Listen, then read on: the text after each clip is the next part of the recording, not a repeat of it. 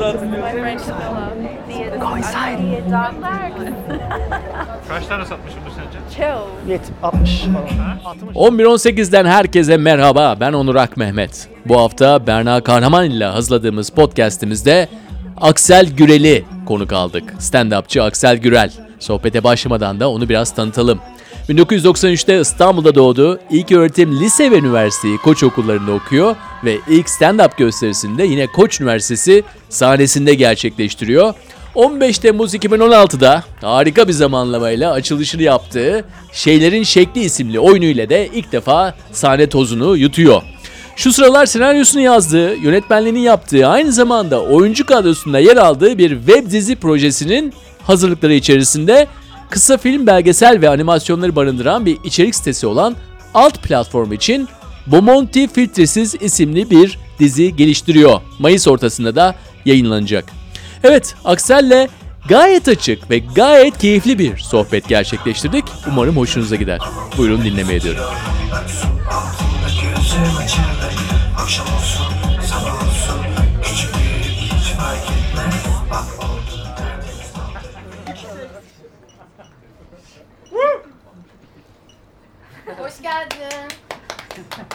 Çok mutluyum lan. Şimdi sen buraya geldiğin zaman e, bana anti Türkan Şoray kanunlarıyla geldin yani böyle. Her şeyi konuşurum Onur dedin. E, hani bu da benim için oldukça güzel bir şey yani genelde. Kendilerini belli bir yere e, hapsetmeye çalışan insan. Yani genelde bizim konuklarda öyle bir şey yok tabii ama. E, Ya ben her şeyi konuşurum. En kötü annem sizi arar. Onu silin falan der. Öyle bir durum olabilir anca yani. beni arar mı? Bulur bir şekilde. Buluyor yani. Her türlü bir yolunu buluyor yani. Be- Beni bulamadığı zamanlarda artık hani kaç yaşına geldim. Bir şekilde ben gece çıkıyorum. Bir insanla atıyorum. Beraber oluyorum ve ben bile kimle beraber olacağımı bilmiyorum. Bir anda kızın telefonu çalıyor. Kızı bulmuş falan. Yani biraz Müge Anlı tarafı var annemin de yani. Bir şekilde bulabiliyor. O yüzden öyle bir bulabilir yani sizi. Biraz yani kafalarda tabii insanların kafalarında bir prototip olur ya. Mesela e, yani Yahudilik dedim mesela hani ondan da bahsedebiliriz dedin. Şimdi kafamda bir Yahudi anne modeli var. Yani biraz dominant. E, biraz böyle hani e, ya bunu çeşitli kültürlere de şey yapabilirsin yani sonuçta yani illa hani e, dominant anne bulmak kolay. Bulursun yani de. E, benim kafamdaki biraz daha böyle yani ipleri eline alan, e, çocukları için her şeyi yapan bir model var. Ne kadar hani genellemeler şey olsa dahi. stand-up yaptığın zaman biraz da oraya bağlamak gerekirse aslında işin bir noktada genellemelerle oluyor. Çünkü sen böyle hani bir şakayı yaptığın zaman bir gruptan bahsediyorsun. Mesela işte Yahudiler cimridir. Bunun üzerinden sen bir skeç buluyorsun ve bunu yapıyorsun. Tabii ki hepsi cimri değil. Ama sen çoğunluk hakkında bahsetmek zorundasın. Sonra gidip bir tane spesifik bir Yahudiden bahsedecek halin yok. Genelliyorsun. Başka bir şaka yaptığın zaman ne bileyim Amerika'da çok yapılan mesela zenci şakaları işte onlardan bahsediliyor. Genelliyor. Hepsi öyle değildir tabii ki ama sen bir genelliyorsun. Burada da söylediğiniz gibi yani bu genelleme Yahudi anne modeli doğru. Benimki de öyle dominant. Çünkü bizim kültürde daha fazla kadınların sözü geçtiği bir durum var. İşte hatta bizim kültürde din de annelerden geçiyor falan. Böyle yerleşmiş bir kültür var. Benim annem de öyle yani genellemelere uyuyor. Peki büyürken e, hani aile içerisinde komedi var mıydı yani biraz hafif? e, O trajedi vardı ben komediye çektim diyelim yani biraz. ya gerçekten trajedi mi yoksa biraz Ha, kendi trajedimiz de büyük bir trajedi değil. Ama yani biraz herkesin sonuçta bazı zorluklarla bir baş etme yolu var. Yani ben de şakaya vurarak baş etmeyi seçtim. İşte ben ilk hatta Koç Üniversitesi'nde hani bu dedim hani bir gösterileri yapayım. Hazır sahne var. Kullanabiliyorsun falan. Kendi kendime hazırlandım. Kimseye de haber vermedim. İki hafta kala işte aradım aileyi. Dedim hani böyle böyle baba böyle gösteri yapmayı düşünüyorum ben. Ne dersin falan. Direkt ilk tepki sen komik değilsin ki. Yani zaten hani ben komik değilim. Hani siz komiktiniz ben onu anlatacağım sahnede. Dedim gelir misin? İkinci sorusu da şey oldu hani bilet ne kadar? fiyat kalite oranını merak ediyor. Yani sen komik değilsin acaba kaç liraya gidiyor? Kaça kaça komik değilsin gibi mesela. Ve her gösteriden sonra arar. Hani insan sorar yani nasıl geçti gösteri işte nasıldı seyirci nasıldı falan. Hep sorduğu şey hasılat ne kadar. Hani sanki bölüşüyoruz ben de anlamadım. Öyle bir beklentisi oluyor olaydan. Hani çünkü şey modundalar biraz hani kendini rezil edeceksin okey ama ne kadar rezil edeceksin? Yani ne kadara değer? 500'e değmez. Hani 1000 tamam hadi bir, biraz edebilirsin. Böyle kafalarında bir terazi var. Yani biraz olayları parayla ölçmek şeyi var gerçekten. Hani ne kadara bu yaptığın şey değer. Ben mesela işte geçen gün bu e, bir bizim prodüksiyon şirketinin bir projesi geldi. Bir tane kitap. E, oto, otobanda kaybolanlar. Fırat Uran'ın kitabı. Dediler ki bir tanıtım filmi çekeceğiz. Tamam dedim. Dediler ki çırılçıplak koşacaksın otobanda. Okey dedim. Dediler ki ne kadar? İşte 200 lira vereceğiz size falan. Tamam dedim. Okey. Zaten para için değil de hani ben bunu bir benim için bir deneyim olacak. Bunun, bunun bir parçası olmak istiyorum dedim. Hangi Ay- otoban bu arada? Yani TEM mi? Otoban hani adı otobanda kaybolanlar da biz Sarıyer'de tepede bir yerde çektik. Tabii aileme söyledim böyle böyle bir şey yapacağım. İşte babam yine sordu ne kadara yapacaksın bunu? Dedim ki baba paranın bir önemi yok falan 200'e yapacağım dedim. Hani 200 dediler ben de okey dedim. 200 liraya soyunacağım onun 200 kafasına liraya- tabii öyle bir şey duyuyor. 200 liraya soyunacağım. Hani tam da arkadan çekiyor Allah'tan. Ön tarafta olsa bir 300 isterdim en azından. Dedi ki ben sana 300 vereyim sen koşma hiç. Yani hani buradan hani ölçüyor olayı. Benim oradan alacağım bir manevi tatmin falan önemsiz yani. 200 liraya koşuyorsun ben 300 verirsem en azından koşmazsın herhalde. 100 daha fazla kazanacaksın. Yani öyle bir ölçme değer şeyi var yani onların. Ve ben hiç o kafada olmadığım için de yani entegre olamıyorum fazla. Bir stand-up gösterisi her haliyle sekse benzer. Şöyle, bir gösteri her zaman ön sevişmeyle başlar. Çünkü yani böyle ortamı hazırlaman lazım. Ne bileyim biraz sulandırman lazım. Öyle bir anda şakaya girersen olmaz. Acır. O yüzden böyle bir süreç izleyeceğiz. Aynı zamanda bir stand-up gösterisi böyle hani inişli çıkışlıdır. Böyle hani durağan olarak gitmez. Yani çok sevdiğin anlar olur. Bu şaka sürsün falan dersin. Sevmediğin anlar olur. Ne bileyim oturduğun pozisyondan rahatsızsındır falan bu geçsin dersin. Bu da öyle bir gösteri olacak. Baştan söyleyeyim hani iki tarafta memnun kalmayabilir gösteride. Öyle, öyle durumlar oluyor çünkü. Öyle bir durumda lütfen fake ediniz. Yani çekinmeyin. Sıkıntı yok o konuda. Ee, sen şimdi 8 yaşından beri mesela AK Parti iktidar diye bir şey var. 8-9 yaşından beri neyse. Doğru. Hatta ben o 8-9 yaşında ilk seçildiği zamanı hatırlıyorum. İşte televizyonda görüyoruz işte seçilecek falan. Annem dedi ki seneye gidiyoruz. Hani ülkeyi terk ediyoruz. Ama 18 senedir buradayız. Çünkü sonuçta bu her ne kadar aynı hükümette olsa hani eylemler aynı derecede ilerlemiyor sonuçta. Yani atıyorum ilk iki seneki eylemlerin şiddetiyle sonraki şiddeti arta arta gittiği için bir alışma durumu oluyor. Sen kendini duruma alıştırıyorsun. Biz lisedeyken Taksim'e hep gelirdik. Buradaki işte içerdik, eğlenirdik. Bir sürü işte barlar, marlar falan her şey vardı. Sonra o kapandı, bu kapandı, şu kapandı derken hani biz alışa alışa alışa alışa Taksim'e gelmemeye başlıyorsun bir noktadan sonra. Ama tak bir anda her şeyi kapatsa daha büyük tepki olacak. Ama işte küçük küçük olunca örneği Taksim'den verdim. Her şeyde olduğu gibi. İnsan böyle bir kendini duruma alıştırıyor ister istemez. Her ne kadar 8 yaşından beri aynı durum gibi de gözükse aslında aynı durum da değil biraz. Peki şu anda e, neredesiniz? Yani tamam Taksim barlarına gelmiyorsunuz ama sen ve arkadaşların nasıl eğleniyorsunuz? Nasıl deşarj oluyorsunuz? Daha çok evlerde mi? Biraz daha kuzeyde mi? Ya yine Taksim'e geliyoruz. Artık Pera tarafına gidiyoruz. Mesela Şişhane tarafına gidiyoruz. Biraz da hani kaya kaya kaya kaya oraya kadar hani Ha, vuruşu oraya kadar aynen. Kaymış hani daha fazla kimlerin gideceğini bildiğin yerlere gidiyorsun. Çünkü konuşacağın sohbetler belli. Sen bir tepki almaya korkuyorsun geri. Ben yani gösterimi yapacağım yeri bile özenle seçmek durumunda kalıyorum ki acaba oraya kimler gelecek? Çünkü ben orada atıyorum bir şey söyleyeceğim. Öyle hissettiğim için. Oradan biri çıkacak bana laf atacak. Belki oradan bir tatsızlık çıkacak. Ben onu bile düşünerek bazı lokasyonları seçmek durumunda kalıyorum. İşte diyorum ki sadece şu tipteki insanlar tipte çok belirleyici olmuyor tabii ki ama ne bileyim işte onun tanıdığı varsa gelsin falan gibi bir durumda kalmış oluyorsun. Her ne kadar sen burada biletli ve herkese açık bir şey yaptığını zannederken bile aslında kısıtlanmış oluyorsun bir yerde. Her ne, nasıl mesela taksiye bindiğimiz zaman yanımızdakiyle bir şey konuşurken dikkat et, ediyoruz. İşte acaba taksici bizi duyup bize bir tepki verecek mi falan oradan bir olay çıkacak mı? Benim gösterimde biraz öyle bir boyut almış oldu ister istemez.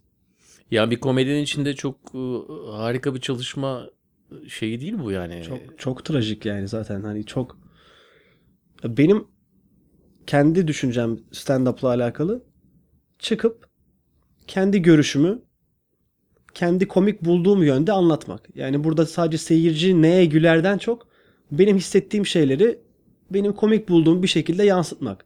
E Ben hissettiğim şeyleri anlatamayacaksam sırf seyirci gülsün diye bir şey anlatacaksam o zaman zaten yani herkesten bir farkım kalmıyor. O zaman ben direkt yapılmış esprileri bulayım. Tekrar aynılarını yapayım. Zaten kimse o kadar takip etmiyor. Bunlar yapıldı mı yapılmadı mı falan diye. O onu yapayım o zaman ama işte ister istemez kendimizi böyle işte ben sansürde değilim zannederken bile doğal bir sansür yemiş oluyoruz ister istemez. Sen sana da oluyor bu. Yani istem hani bilinçaltımda oluyor belki de. Ben bunu hani bilerek yapmıyorum. Ama bu bana yapılmış gibi oluyor. Bir şekilde dediğim gibi bu alışma durumu. Yani ben hani tak diye bir sansür yemiyorum belki ama işte atıyorum ben bir video koyuyorum. Annem laf ediyor, aile laf ediyor. Herkes oradan bir kapat onu koyma diyor. Direniyorsun sonra kaldırıyorsun falan. İster istemez hep bir, bir yerden bir sansürler yiyorsun. Mekan diyor ki Aa, biz buna okey değiliz falan. Mekanlar senin materyaline, e, mekanların müdahale ettiği oldu mu? Tabii ben işte mesela Koç Üniversitesi'nde sahneye çıkacağım zaman sordum. Dedim ki yani ben burada neleri konuşmam okey. Yani bunun bir şeylerde bir sıkıntı var mı falan. Sordum konularımı anlattım. Dedim hani ben uyuşturucudan da bahsediyorum. Mesela cinsellikten de bahsediyorum. Böyle böyle anlattım. Bunlar okey mi? Onlar okey dediler. Peki dedim ne okey değil? Politik hiçbir konudan bahsedemez dediler direkt. Hani uyuşturucu, cinsellik hepsine okeyken direkt hani ilk söyledikleri şey politik hiçbir şeyden bahsetmeyeceksin. Hani koç diye hani hepimizin daha böyle hani en azından sansürden uzak diye düşündüğüm, biz de okurken en azından düşündüğümüz yerde bile ilk söyledikleri şeyin bu olması insanı zaten bir bilinç altında bir sansürlüyor ister istemez.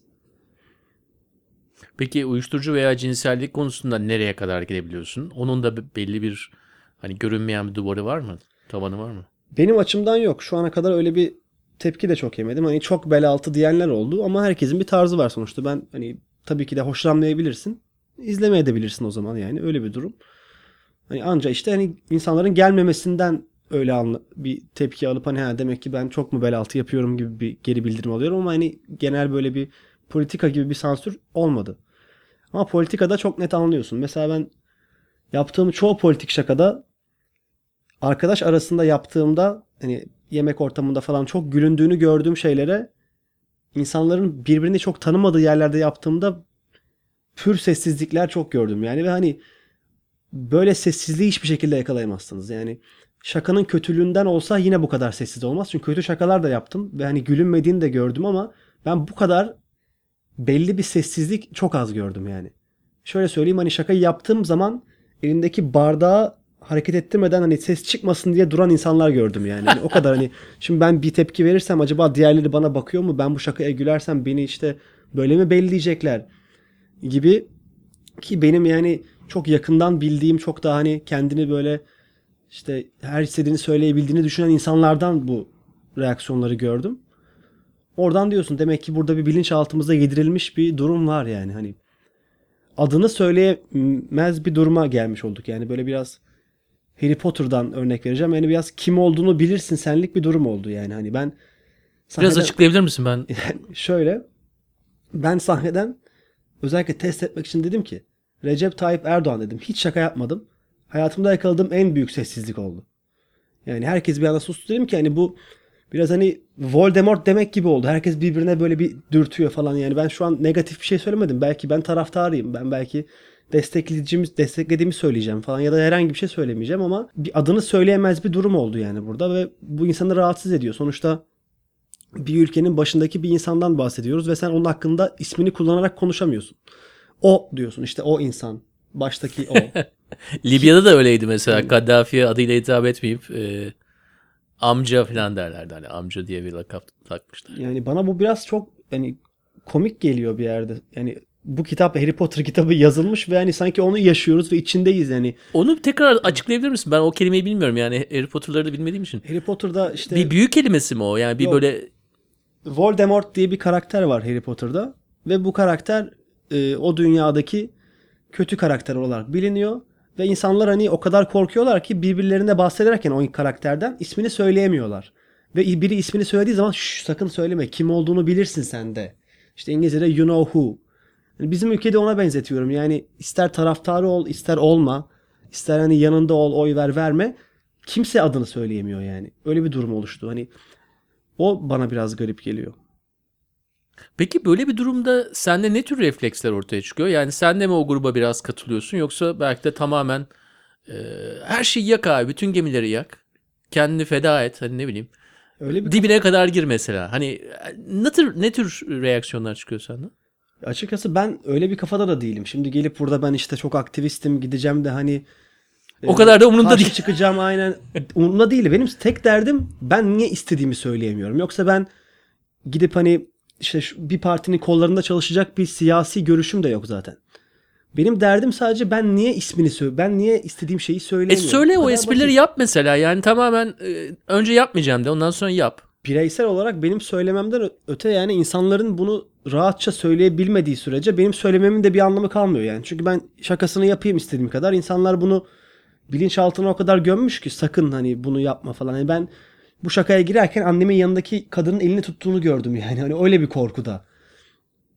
Yani bu insanı rahatsız ediyor. Sonuçta ben dediğim gibi belli bir aktivist değilim. işte bir kollarda çalışacak bir siyasi görüşüm yok. Ama sadece ben özgür olarak istediğimi söyleyeyim. Bu kadar basit yani.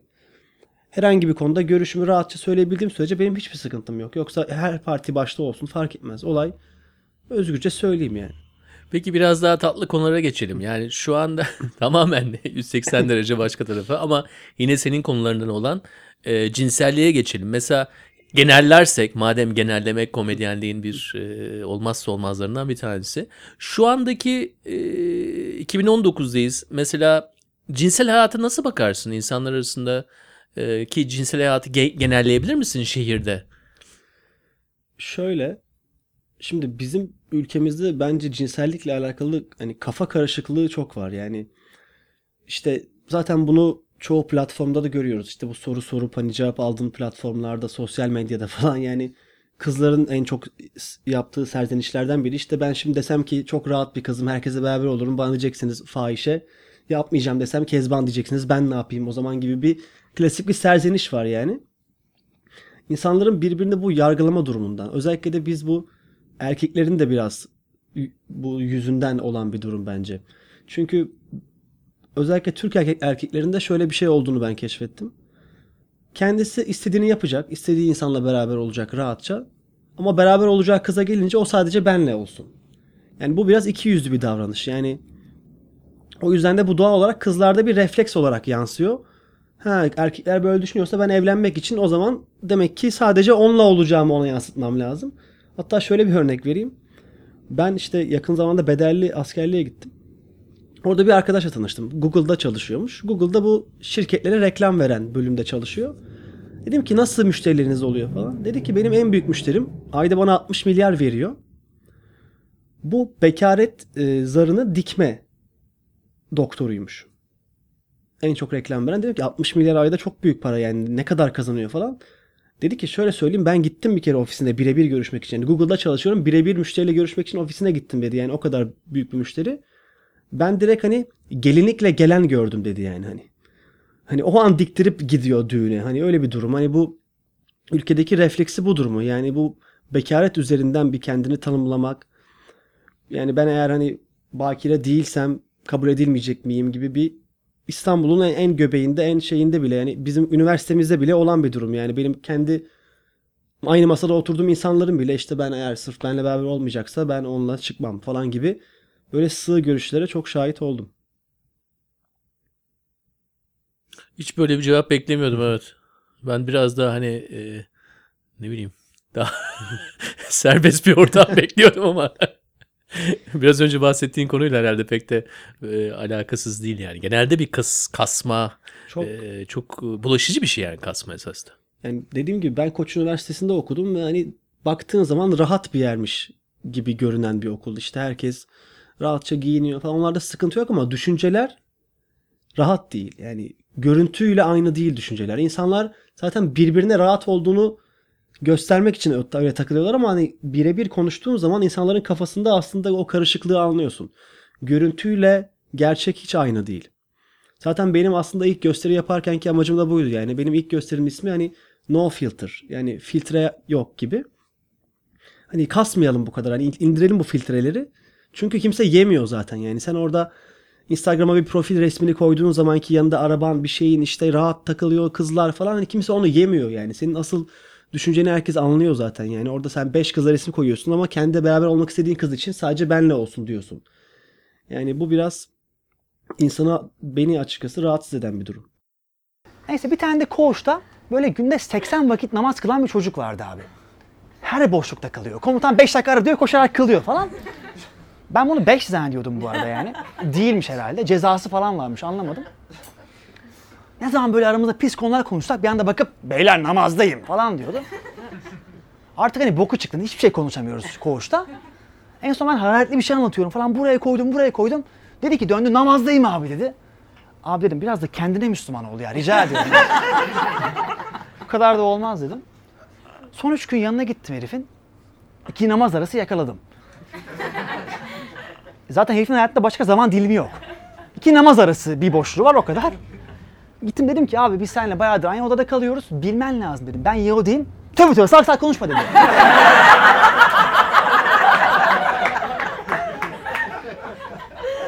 ben dedim ki şaka yaptım abi saçmalama. Olur mu öyle şey yani abi? Elhamdülillah dedim. Ana akım tarafına gitme isteği var mı? Veya materyalini ona göre değiştiriyor musun? Ya şöyle materyalimi ona göre değiştirsem çok kendim olacağım gibi hissetmiyorum. Dediğim gibi benim için stand-up biraz içini boşaltmak gibi. Yani ben yaşadığım bazı olayları böyle kendim burada anlatarak rahatlıyorum açıkçası. O başta söylediğim hani şakaya vurmak kavramı biraz da oraya çıktığım zaman belki de hiç kimseye anlatmadığım olayları sahnede anlattığım da oluyor. Benim için bir rahatlama süreci ama çıkıp ben şimdi mainstream şakalar da yapabilirdim. Ki yani çok fazla kontak da var. Oradan belki biraz daha ünlü de olabilirdik. İnsanları işte ne bileyim birilerinin yanında çıkmak gibi ama samimi bulmadım açıkçası çok. İstediğim yolu yaparsam daha tatminkar geldi bana ve bu yoldan eğer ben bir başarı sağlayacaksam benim için daha tatminkar ama diğer yoldan sağlarsam sonra geri dönüp baktığımda ben çok kendim olmuş gibi hissetmeyeceğimi düşündüm. Çok dedi insanlar yani sen böyle biraz daha çok küçük bir kitleye hitap ettiğini farkında mısın dedi. Ben de hani ben kendimi anlatıyorum yani ama bu herkese hitap etmeyebilir tabii ki ama yapacak bir şey yok. Zaten çoğu zaman kendime de gömdüğüm oluyor sahnede. Ne demek o? Yani kendimle alakalı bir şey anlatıyorum ama anlattığım şeyin bana faydası olmayacağını farkındayım sosyal hayatımda. Atıyorum ben bir cinsel bir performanstaki işte kötülüğümden bahsediyorum ama yani bahsederken de olmuş bir olayı anlatıyorum. Ve ben bunu anlattığım için ileride tabii ki bunun bir fa- bana faydası olmayacak. İzleyenler açısından en azından. Yani gelip onlar bunu bilecekler. Benim kötü bir performans sergilediğimi. Ki aslında çok garip bir şey oluyor. Şimdi ben sahneden bu kötü performanslarımı anlattıkça insanlar diyor ki "Ya kötü performans sergilediğini anlattığına göre demek ki çok iyi aslında. Gibi bir algı oluyor mesela. Ve o yüzden başıma çok garip şeyler geldi. Ben sahneden anlattım. İşte benim işte penis boyum çok büyük değil, küçük falan gibi böyle anlattım. Sonra ben bir kızla bir kere beraber oluyordum. Bir baktım eliyle böyle bir şeyler yapıyor. Ne yapıyorsun dedim. Ölçüyorum merak ettim dedi. Hani böyle şeylerle karşılaştım. Hani kız sırf merakından benimle beraber olmuş. Böyle hani ben çok büyük olduğunu düşünüyordum sen küçük deyince gibi reaksiyonlar da oluyor. Sanki sahnedeki insan bunu rahatça söylüyorsa demek ki öyle olamaz gibi bir noktaya da eğriliyor durum. Güzel oluyor benim için. Yani ben hem doğruyu söylemiş oluyorum hem bazen de pozitif bir yanı oluyor benim için. Ee, yani çok ilginç tabii konular arasında e, bağlantı var. Yani o kasmaktan bahsettiğimiz zaman e, bir insanın kendini gömecek e, espriler yapabilmesi de aynı zamanda bir özgüven olarak algılanıyor. Çünkü insanlar genelde onu yapmıyorlar. E, peki bu olayın dijital tarafıyla nasıl? Yani Instagram olsun, diğer e, o taraflardaki dünyayla yani illa rutininde sormuyorum bunu. Biraz sen yani aksel olarak onların hayatındaki yeri veya onlar ne bileyim güldüğün şeyler mi? Onlarla nasıl cebelleşiyorsun? Açıkçası ben çok karşıydım. İlk gösteri yapmadan önce de hatta bu biraz Instagram'a tepki olarak. Dediğim gibi No Filter'ın Instagram'da da bir karşılığı vardı zaten. Hani ona karşı biraz da çıkmıştım. Ama sonra tabii ben de gösterilerden sonra bir Instagram açma gereği duydum. Ama bilmiyorum yani insanlarla aynı içerikleri koyduğumu düşünmüyorum. Şu aralarda da en gıcık olduğum içerikler zaten şey. Böyle insanlar evleniyor, teklif alıyorlar falan. Teklif aldıktan 25 dakika sonra Instagram'a ben teklif aldım diye bir post koyduklarını çok görüyorum mesela. Hani nasıl bu kadar çabuk koyabiliyorsun? Yani önce bir anı yaşasan falan ne bileyim. Teklifi aldın, beraber ne bileyim onunla zaman geçir. E, telefonu eline almak nasıl bu kadar çabuk aklına geldi? Gördükçe ben nedense hani benle hiç alakası olmasa bile inanılmaz bir sinir oluyorum. Zaten biraz da bende şöyle işliyor. Ben bir şey sinir oluyorum. Çıkıp anlatma ihtiyacı duyuyorum. Çünkü içimde patlıyor yoksa olay. O yüzden de bu sosyal medyalar bana çok hani samimi gelmiyor açıkçası. Çünkü senin gerçek duygun olma- ol- olduğuna inanmıyorum yani. Oradaki 25 dakika sonra bunu koymak senin gerçek bir duygun olamaz yani. Sonuçta sen burada hayatını birleştireceğin insanla bir teklif almışsın ve Instagram'a giriyorsun. Bilmiyorum. Ee, bu da beklemediğim bir cevaptı ya. Ben biraz daha fazla kucakladığını zannederdim yani hani. Veya başka bir şansının olmadığını zannederdim. Abi tabii ki hayatımda çok var çünkü yani başka türlü zaten nasıl yaşayacağım ki falan demeni düşünürdüm ama öyle değilmiş. Kullanıyorum tabii ki Instagram'ı ben de. Bir yerde iletişim için kullanıyorum ne bileyim. Açıkçası benim bilgisayarım yoktu son bir seneye kadar. Üniversitede bilgisayarsız bitirdim. Çünkü teknoloji de çok samimi gelmiyor. Yani daha çok hani birebir iletişim ne bileyim konuşalım, sohbet edelim falan ama oradaki mecralar çok samimi gelmiyor. Ben yüzünü görmüyorum, tepkini görmüyorum. Yani bilmiyorum samimi gelmiyordu ama işte bir işler olsun, iş yapmak için, işte kendi işimi sergilemek için orada falan ister istemez içine düşmüş bulundum. Ama benim hani bir şakayı yaptığım zaman ani yani yüzündeki reaksiyonu görmem lazım. Yani yoksa benim için samimi olmuyor. Çünkü oradan ha ha yazmış. Ne like'lamış. Hani bunu belki de hani sırf ben göreyim diye yapmış da olabilir. Çünkü WhatsApp'ta da oluyor. Konuşuyorsun ha ha ha yazıyor ama aslında hiç gülmemiş. Yani o yüzden benim için biraz daha hani yüzünde aldığım reaksiyon. Gülmese bile bir ne bileyim seyircideki o yüzündeki bir gülümseme, ses gelmese bile falan. Bu benim için daha samimi oluyor ama oradaki şeyler yani like atmış, atmamış falan. Like atıyor kendine atsın diye atıyor falan belki. Yani çok samimi gelmiyor bana açıkçası.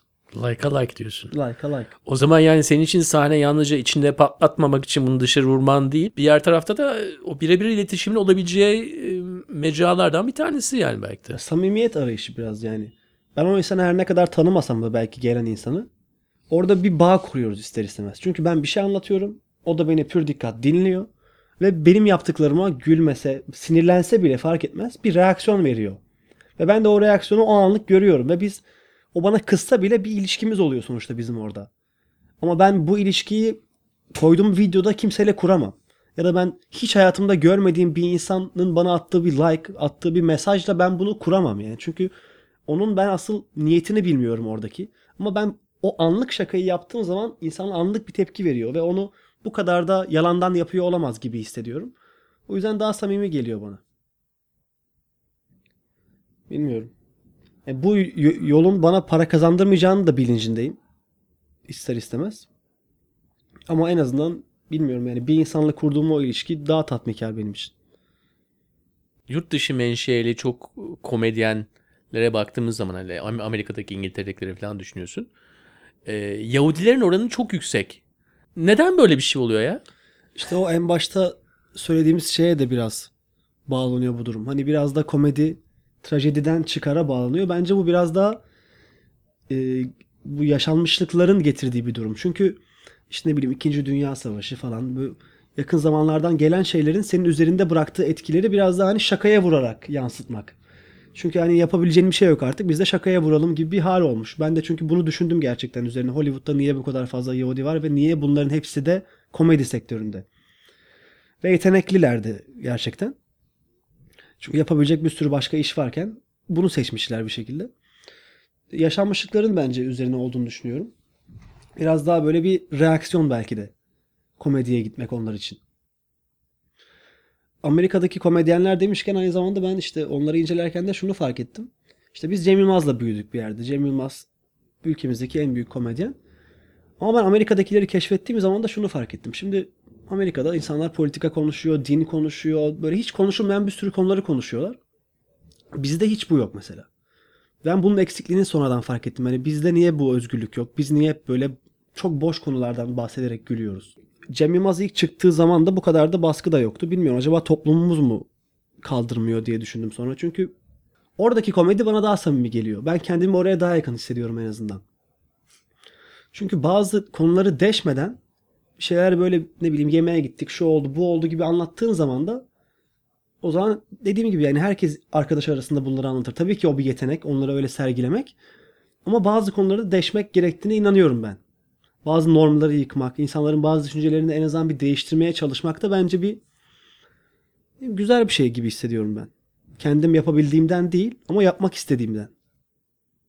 Yani olaylar dizini üzerine kurulmuş bir hikaye anlatımının yanında politika ve dinin konuşabildiği ve bunun her türlü şekilde şakaya vurulabildiği bir dünya tahayyül ediyorsun.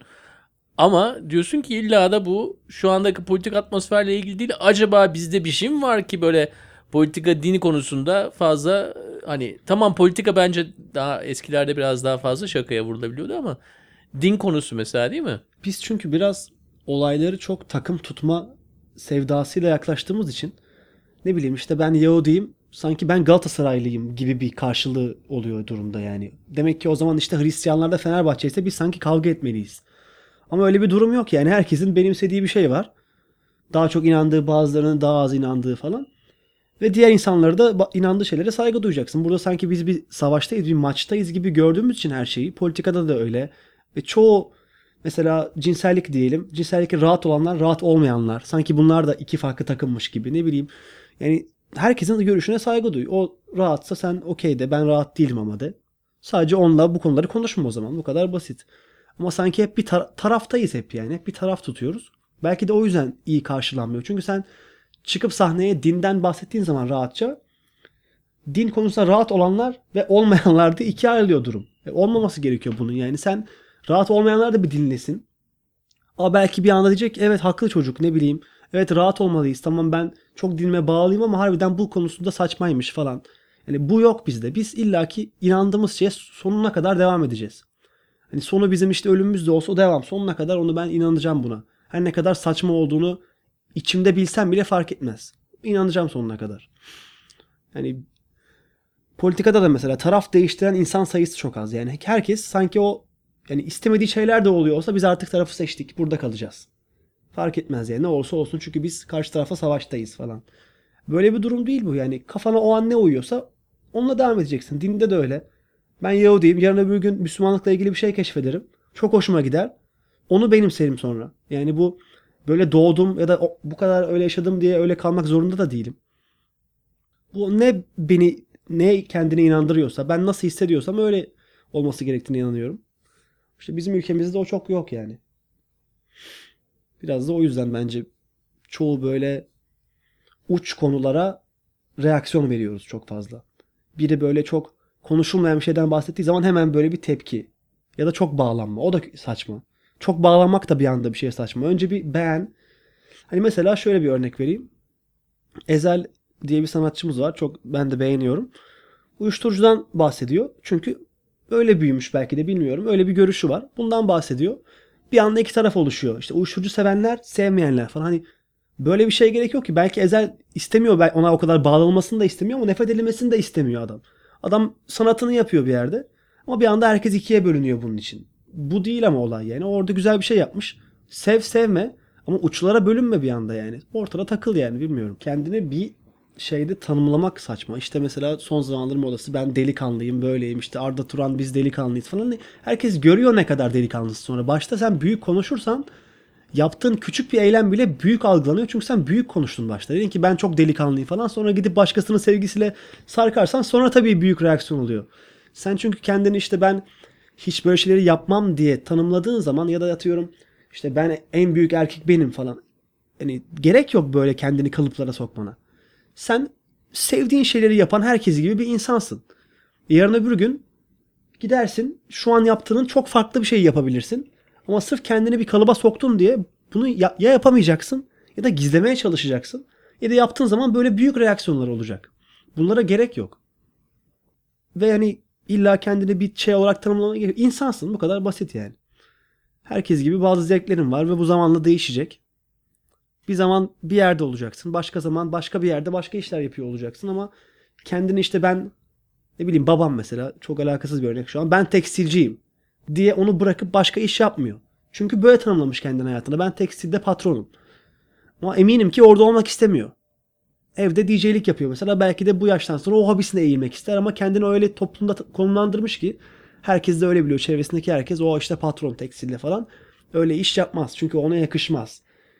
Gibi kendine bir kalıba soktuğu için de orada kalıyor mutsuz olsa da. Çünkü artık baba işte anneyim ben artık. Çünkü benim annem mesela kendini anne olarak tanımladığı için diyorum ki anne artık sen bekar bir annesin işte ne bileyim Birle beraber ol, sevgili yap, ne bileyim mutlu ol falan. Siz benim çocuklarımsınız bana yeter falan. hani bu değil olay ama sen bir insansın ve yaşıyorsun. Bir şeyleri tecrübe ediyorsun ve etmeye devam et yani. Kendini benim annem olarak tanımlama. Sen de bir insansın. Tamam annemsin de aynı zamanda ama senin görevin değil bu yani. Bir kimliğe hapsolmayan çoklu Evet. kimliklerimiz olabilir. Onların hepsini bir insanın içerisinde yaşatabilirsin ve onlar değişebilir de diyorsun yani. Yani sırf benim annemsin diye yaptığın aksiyonları buradan sorgulamak durumunda değilsin. Ben onun annesiyim. Böyle yaparsam onun için kötü olur. Böyle bir şey yok. Ee, yani zaman ruhunu tattığımız bir söyleşi oldu. Yani biraz tabii aksel çok olsa bile burada. Aynı zamanda yani e, bu zamanda akan bir aksel var. Yani tamamen böyle bir balon içerisinde olan aksel değil. Bu zamanda burada yaşayan. Çok teşekkürler bu sohbeti yaptığınız için, gerçekleştirdiğiniz için. Ben teşekkür ediyorum. One, two, three, four. Bir dinleyicimiz sizin podcastler sayesinde kimliğin ne kadar önemli olduğunu anladım dedi yakın zamanda. Öyle gerçekten. Fakat bugün Aksel'le gördük ki bir kimliğe hapsolmak aynen savaşta gibi davranmaya da benziyor. Yani hayatı kısırlaştırıyor. Her ne kadar insanların inşa ettikleri kimlikleri sahiplenmeleri, utanmadan ve özür dilemelerine gerek kalmadan benimsemeleri gerektiğini düşünsek de aynı zamanda kimlikleri de aşmak gerek. Bir kimliği aşabilmenin en iyi yolu da dışarıdan bakabilmek. Aksel yaşadığı durumları hem abartılı hem de yalın haliyle vermesi sayesinde insanları güldürmek için samimiyeti ve doğallığından taviz vermek zorunda kalmamış. İçinde olduğumuz durumlara da dışarıdan bakabilen birisi. İlla stand-up'a da ilelebet devam etmeyecek bence. Ama dedik ya bize ve kendine dışarıdan bakabiliyor. İşte bu devam edecek. Herhangi bir kimlikten de daha önemlisi de bu. Evet, ben Onur Ak Mehmet. Haftaya yeni bir insan diyorum. Yeni bir hikaye ve yeni bir podcastle yine buradayız.